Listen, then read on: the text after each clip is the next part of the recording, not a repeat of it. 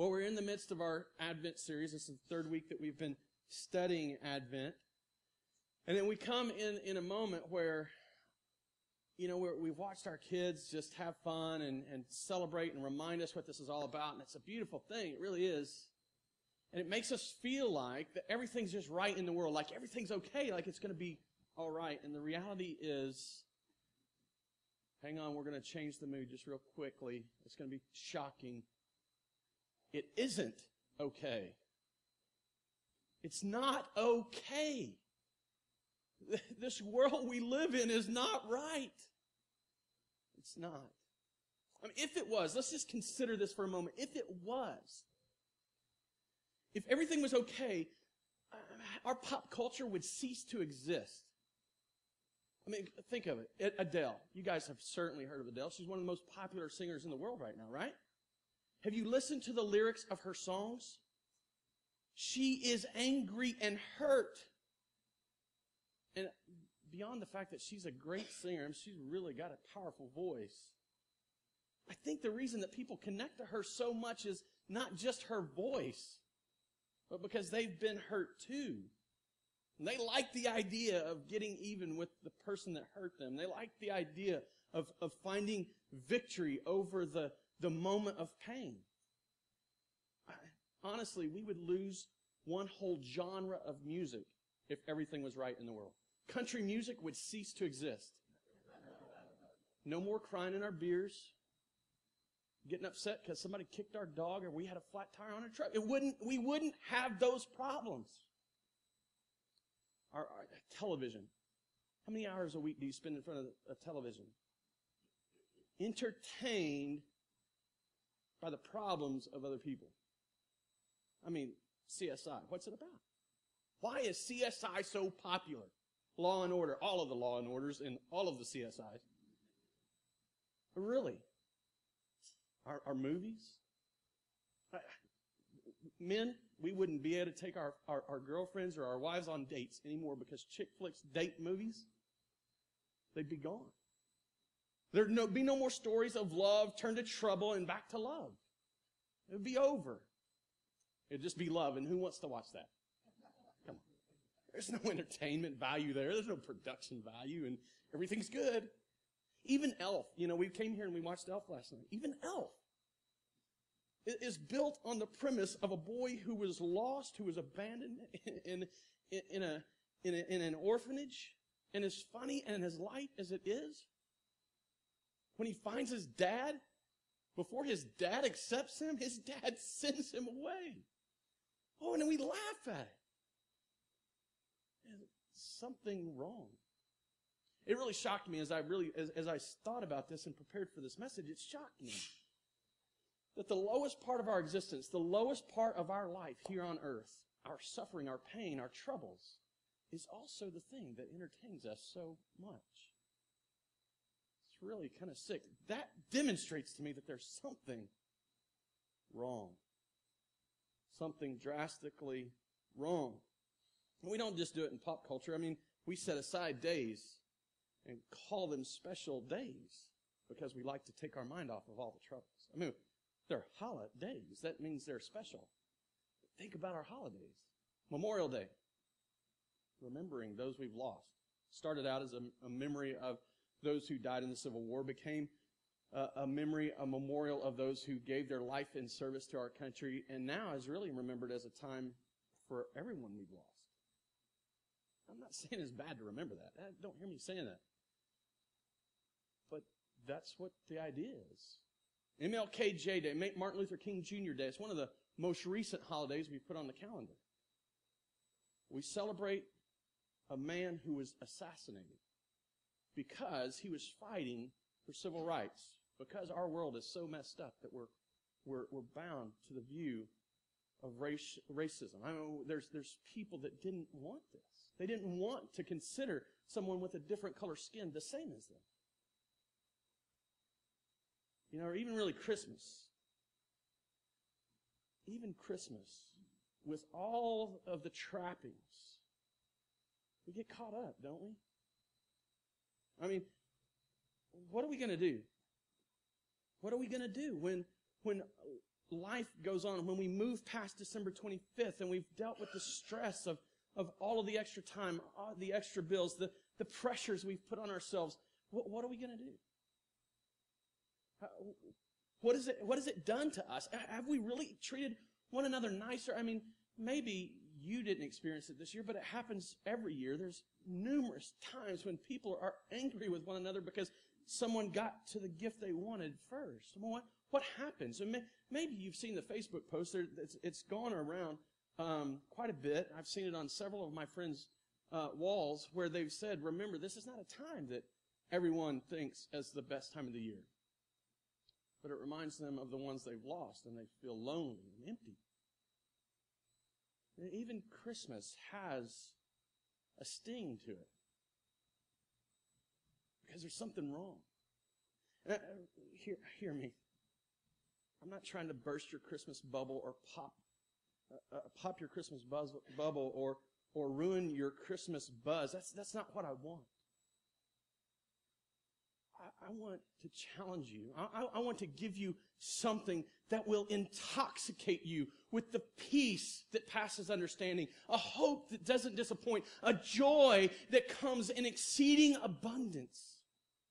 You see, that's what I long for you. And that's why I, I, start with this idea that there is something drastically wrong because in that, in that solid, unfriendly, stark, and cold truth that there's something wrong, that's where we begin to realize that in Christ's coming, something was made completely right.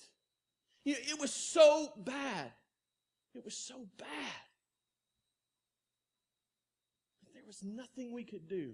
It was so bad that God had to come to us to set things right. Oh, certainly. In all of these stories and all of the songs, in the holidays, the celebrations, there's moments that seem like there's going to be, be a peace after the storm. There's, there's moments that seem like there's going to be a hope that satisfies. There's moments that seems like there's going to be a joy after the sadness. But all of those things,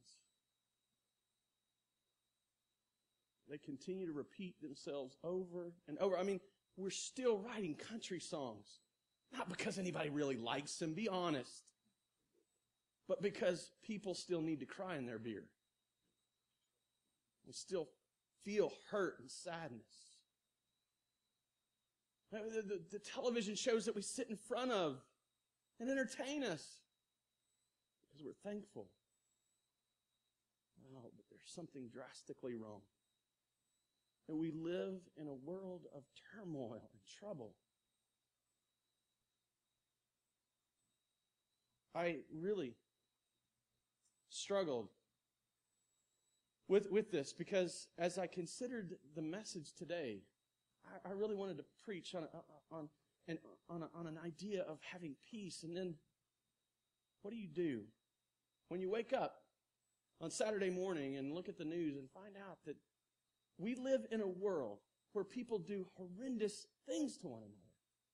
How could we ever know joy? How could we ever know peace? How could we ever experience hope when we live in a place where a man can shoot his mother in the face and then climb in a car with full intention and knowledge of what he's doing and walk into an elementary school and kill children and staff members. How could we know this? How could this be? Because Christ came here. That's the only answer I have to offer. No, no amount of wrapping paper or lights or tinsel. No number, no, no number of gatherings with family, no number of gifts will make this right. The reason we celebrate, the reason we know hope, the reason we can have joy, the reason we can find peace is because Christ came to us. And as we study today, I think you'll see that this is, this is the, the, the, the push or the desire or the intent that God has for every moment in our life. It's not just a season.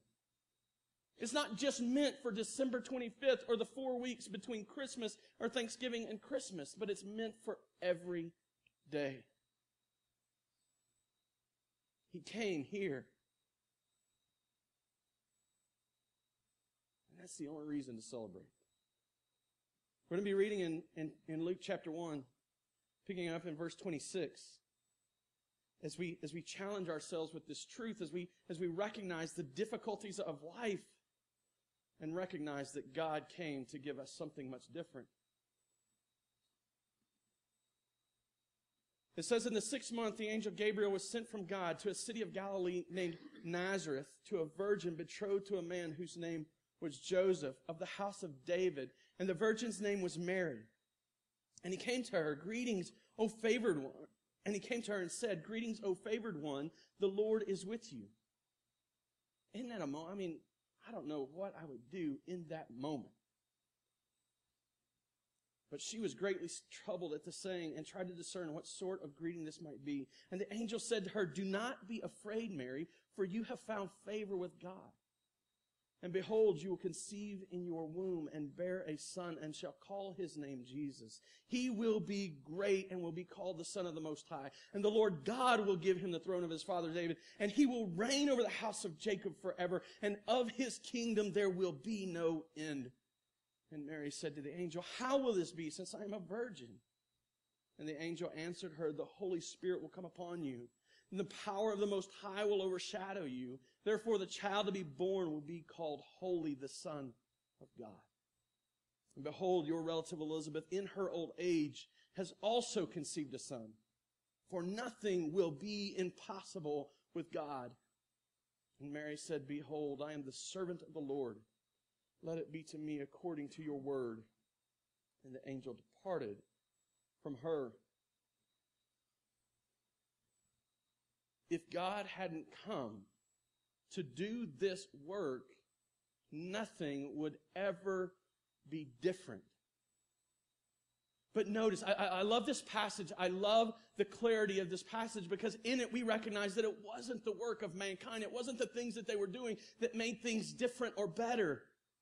It's not the work of mankind to come and, and provide salvation. It's not the work of mankind to bring grace to one another. God is the source of grace and salvation. God did this. Look at it. Verse 26, God sent an angel. Gabriel didn't wake up one day and say, you know what? I got this great plan. I'm going to go out on my own. I'm going to go out on a limb and, and just trust that God will back me up. Gabriel didn't come up with this. Gabriel didn't do what he wanted to do. Gabriel submitted his life to God the Father. Gabriel, one of the only two angels named in Scripture. It's a big day when Gabriel shows up to give a message. But he does it because God sent him. God sent the angel. This was God's plan. This was God's work. God bestowed grace on Mary. Verse 28, it says it clearly. Gabriel greets Mary. He says, Hey, Mary, O favored one. Literally, in the Greek, this means one who's received grace, one who has been graced. It's like taking grace and turning it into a verb. You've been graced by God. And, and, what grace is, is his unmerited goodness, his unmerited kindness, his, his unmerited, undeserved work in our favor. it's totally different than the Roman Catholics would describe it. The Roman Catholics would describe this if you're Roman Catholic, I, am not trying to offend you, but I think you're wrong. Uh, sorry. Um, but but you've heard them. You, you you've heard it said. You, you you've heard it said as, "Oh Mary, full of grace." It, it, it almost it lends itself to, to to their teaching that Mary is full of grace on her own, that she's got grace to bestow on others.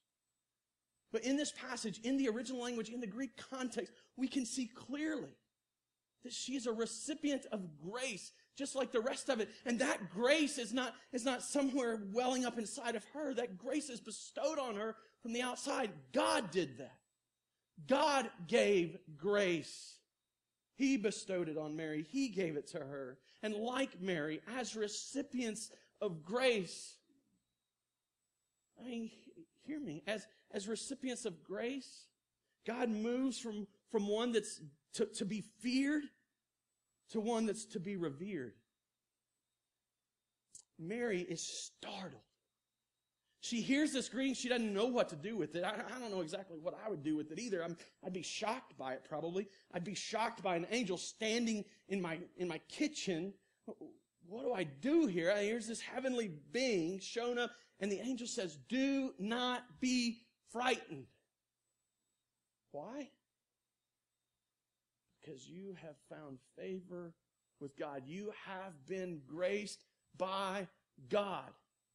As a recipient of grace, it's not that we shouldn't have a healthy dose of fear of the consequence of rebellion against God. Don't hear me saying that. But as a recipient of grace, we no longer stand under judgment and punishment. As a recipient of grace, we are under His care. And we move from one who fears Him and who cowers in His presence to one who looks to Him in reverence and in awe. John wrote, speaking of God's great love and God's grace, just, just know this God's grace is a result of God's great love for you, His people. He tells us in, in, in his letter, First John, he says, There is no fear in love, but perfect love casts out fear, for fear has to do with punishment. And whoever fears has not been perfected in love. You see, the reality is this. It's different. It's a new life. It's a new perspective because we no longer fear the consequence of God's judgment. But we can stand in His grace. Worshippers of the great God who created us. All should just wash over us. Inspiration for the work that He did. Love and, and devotion should rush up in us that we might give ourselves to Him. You see, this is the work of His grace. He did this. God bestowed that grace on Mary. And if you're here today as a believer in Jesus Christ, you know, you need to know that God bestowed this grace on you and you have been moved from punishment and judgment to a place of concern and care and goodwill. You see, that's what will make it better. That's what will bring peace and joy and hope. That's the source of our unending joy. And God did this work through Jesus Christ. He, he not only brought grace, He not only sent the angel, but God chose Mary. We don't typically like this in the United States because we love to think that we are the masters of our own destiny. But I can tell you that Mary didn't decide to be the bearer of this child. God chose her. He gave her grace to do this thing. In fact, part of the grace he gave her, we'll deal with this in a minute, part of the grace he gave her was to bear the son, his son. His grace on her didn't just call her righteous, didn't just allow her relationship with him. His grace brought to her this honor to be the mother of Jesus Christ. I think you could petition God all day long. He's probably not going to do that for you. He chose once to do this. He chose because he's sovereign and he chooses. That's what God does. God chose Mary. God worked the impossible to make this all possible. God worked the impossible. Mary, and I'm not going to deal with this long because it turned out so bad a couple of weeks ago when we talked about the virgin birth, but you can go back and listen to the podcast. We won't go there. Virgins don't give birth. It just doesn't happen. God worked the impossible. And, and here, look, Mary knew this wasn't possible. She's a teenager. She lives in a podunk town. She, it's, you know, it would be like, it'd be like saying she's from Blue Eye. Yeah, we may have heard of it, but we don't really expect anybody or anything big to happen in Blue Eye. Except that they get out a lot of snow days. I see them every year for weeks. I don't know how they do it. But that's where Mary's from. Just a simple little girl, uneducated, probably can't read. Nothing special about Mary. but when this angel tells her, you're going to have a baby, she's like, wait, there's a problem. I've never been with a man. God knows. He knows. And with him, nothing is impossible. God worked the impossible to make the provision of his grace and salvation possible. God did that. Is that not worth remembering? Is that not worth celebrating? In this moment, are you not moved by the grace of God? Are you not encouraged by the hope that, that, that you know will not disappoint? But do you not sense a joy and a satisfaction that comes from knowing that God has worked in your good will or for your good pleasure? It doesn't not move you to know that the God who created everything, who needs nothing, thought enough of you to come and be with you. That you might know him and have relationship with him. Oh, I hope that in this moment that you're not celebrating and excited about the season because there's Christmas trees on either side of the stage or even these beautiful bows that just barely got tied on the banisters. That you're excited because God did this work. God did this. What was he doing? What was he, what was his purpose? What was, why did he send the angel? What was he about doing? Step one, he's sending this special little baby. And he tells us in this passage who this child is going to be. He says this child would be called Jesus. And we saw this a couple of weeks ago when we studied the passage from Matthew. Joseph, after Mary's pregnant, Joseph hears from an angel in a dream that this, this, this baby is special, that he's, Emmanuel, God with us, that he's to name this baby Jesus. Mary's told the same thing. Name this baby Jesus. Call him Jesus. Because he's going to be a savior to his people. He is going to save his people from sins, from their sins. We'll deal with it a little more heavily here than we did a couple of weeks ago. This, this has a twofold meaning.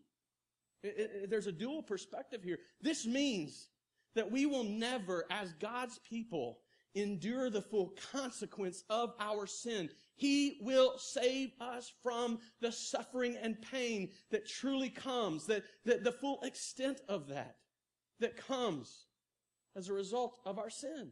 He will save us from it. Not only in the end will He save us from that, that eternal consequence, but as He looks at you right now, as, as, as God looks down on you as his child in grace, he does not see you as the sinner. He doesn't frown on you because you've disappointed. He doesn't look on you as if you've not measured up. Certainly those things are all true. He looks on you in the grace that He's provided and the mercy that comes through the salvation of Jesus Christ as one who is beloved, as one who brings Him pleasure, as one who is righteous. And see, the reality is, the reality is, is that in these, these two perspectives, we can know as believers in Jesus Christ that we are as close to the eternal consequence of sin that we will ever be. We certainly are going to feel the weight of it. We are going to feel the pain. We are going to deal with the suffering here on earth. We are going to deal with the struggle. But you will never be closer than you are today. The eternal consequence of sin will be lifted because Jesus has saved you from it. And every day as you walk, you are able, like Mary, to walk with the God who is with you because Jesus has saved you.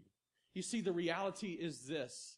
Our salvation is not some eternal or, or distant dream. Our salvation is not some distant dream. It is an, a, a present reality. We walk in salvation today because Jesus has come, because Jesus is our Savior and He has saved us from our sins. Our salvation is not a distant dream. Boy, you should be tweeting that. But a current reality. You should be remembering that because that's the source of joy. That's the, the great hope.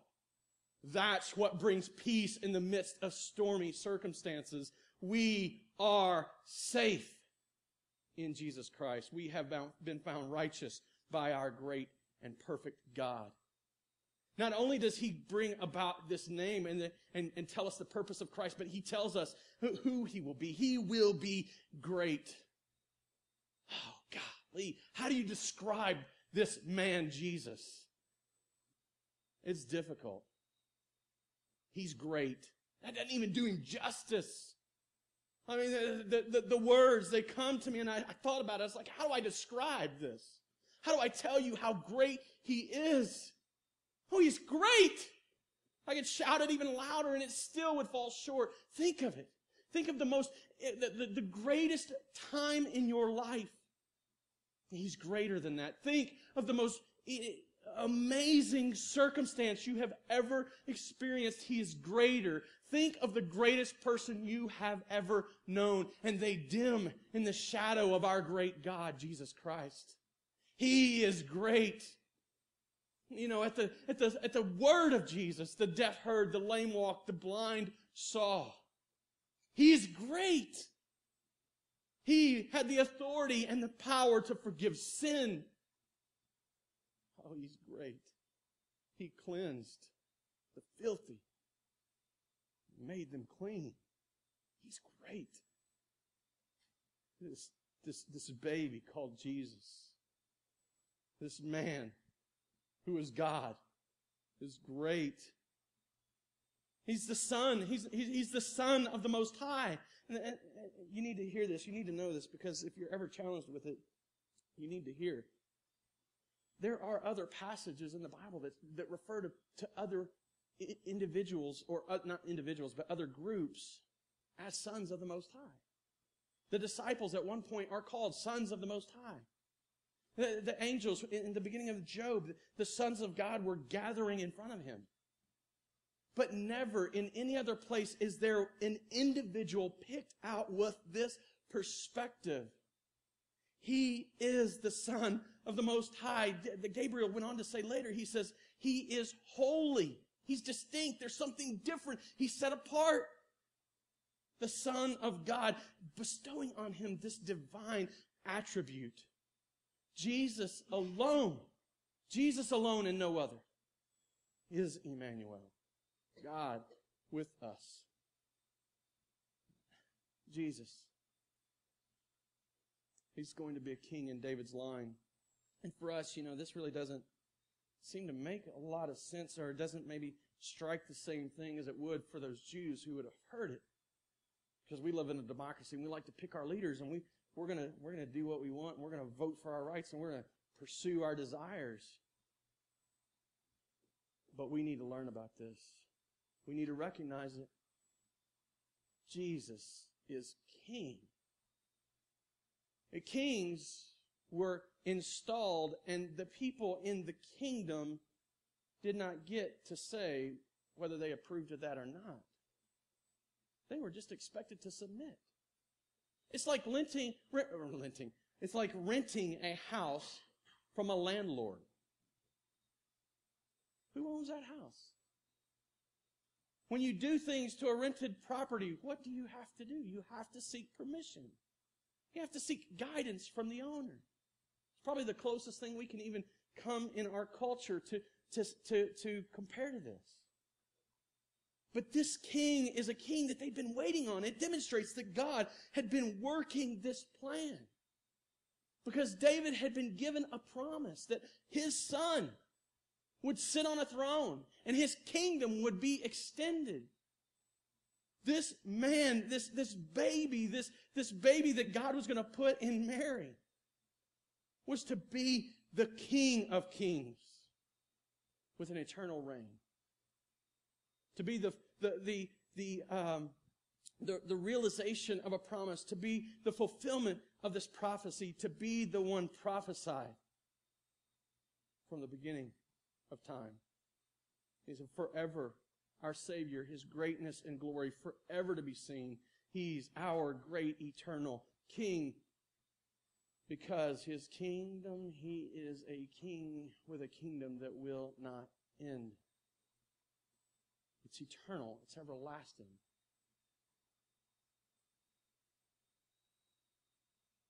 What this means is, is that those in Mary's day, people who are alive today, and those that will be alive in 2,000 years should Jesus tarry, we're all going to be subject to his rule. He has all authority. And, and in a way, I know that that, that that grates against part of who we are because we really believe we should be able to do whatever we want. Now, we wouldn't admit that in good public circles, but we certainly act like it. Oh, we really believe that we know what's best for ourselves.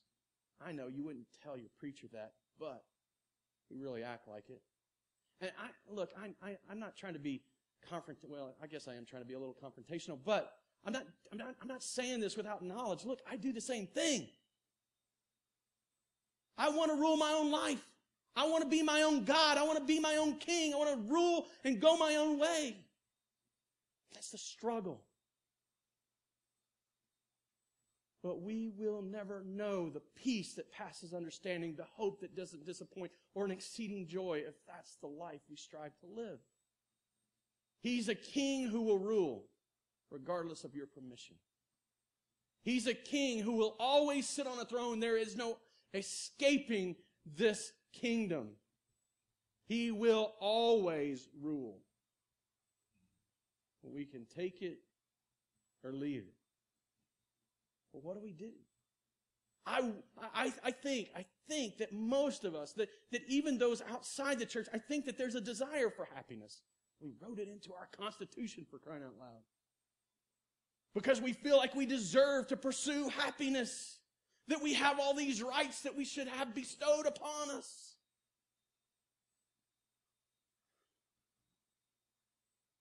There's no laws. There's no entertainment. No celebration. It's going to make you feel better about life. There's something wrong here. But God came to set it right.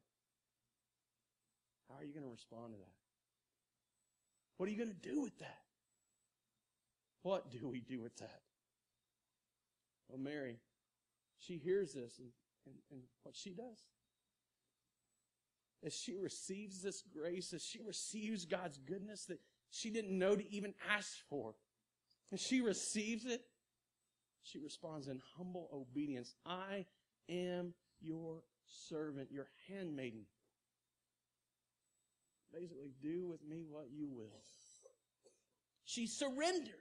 She submitted. And, and I want you to recognize this. I don't think it was easy for Mary. Ask a woman who's given birth. And they didn't have the drugs that we have today. Ask a woman who's gone through nine months of pregnancy. Uh, we just we just had a baby in our church. 26 hours of labor. I don't know if Mary had 26 hours of labor, but my goodness. That's not easy.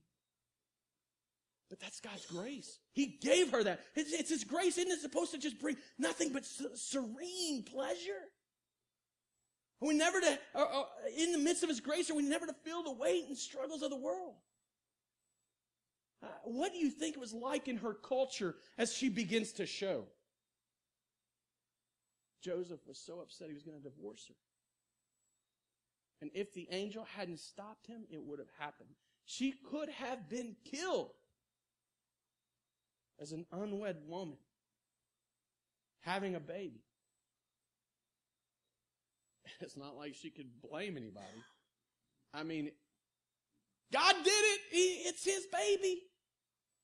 Who would have believed her? Oh, not only is she pregnant outside of marriage, she's a nut job. You see, God's grace leads us to this place that doesn't always look good and doesn't always feel comfortable, but you can know this. He is with you. That's the most amazing line to me in this whole passage. And, and, and the angel says it early on Mary, God is with you. He's with you. He's with you. So we can walk in the midst of these horrific circumstances in a world full of evil where people do evil things. We can struggle against our own sins. We can feel the weight of the trouble and turmoil. We can know peace that passes understanding. And we can enjoy a joy that's exceeding and abundant. Because God is with you. Oh, man. This is the message that we should be telling ourselves every day. When we wake up in the morning and we know that it's Monday and golly, nobody likes Monday. That's why I take it off. I hate Monday. It's the truth. But God is with you. When Tuesday comes and the weekend seems so far away, God is with you when the news story plays about the most horrific event you've heard of in just days. Because the reality is, is that this shooting, this event that happened just this last Friday was horrific. And I do not want to take away from that in any way. But it's the, it's, it's, it's at the end of a year of many incidences. Even in Bolivar, for crying out loud. Even in Bolivar, there was a guy that was going to go to a movie, Twilight and shoot people. And then he decided, you know what? My 400 rounds may not be enough. So I'm going to go to Walmart instead. So if I need to reload, I can reload. And so everybody comes up with all their answers gun control, psychological uh, profiling, uh, more psychiatric care of our children. The answer is Jesus. A real hope, a real peace, a real joy. Jesus is the answer. God came here to be with us. That's how we get through. That's why we celebrate. That's what we look forward to. And the truth is this. We recognize that in the end, His kingdom doesn't end. In the end of days here, His kingdom comes down and His rule is made complete and we will walk with Him in the flesh. This King who came to be with us. What do you do? Do you want to know a joy that, that, that exceedingly bubbles up out of you? Do you want to know a peace that passes understanding? You want to know a hope that will not leave you wanting? Walk in God's grace. You probably won't have to carry a child. His child. You, you carry a child maybe if you're a woman. It's not always going to feel great, but you can know that it's for your good. That He has got your good in mind and His great glory. Let's pray. Father,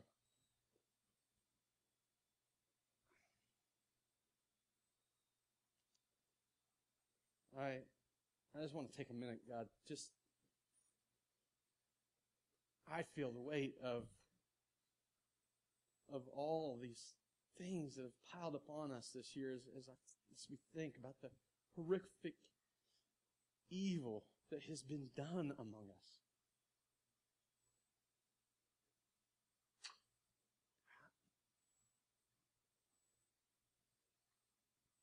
God, I, I don't even know what to ask in this moment. But that as we lean on you, God, as we look to you, that you'll do all that you've promised to do. God, fulfill your promises in your people. Provide for us, God. Not just in physical things, but in spiritual, God. Let us know you and see you in our lives. Let us feel your presence. Let us walk with you, God. God, would you just be with this church as people as we walk in this world? How would you show us? That we might proclaim this amazing message to those that need to hear it.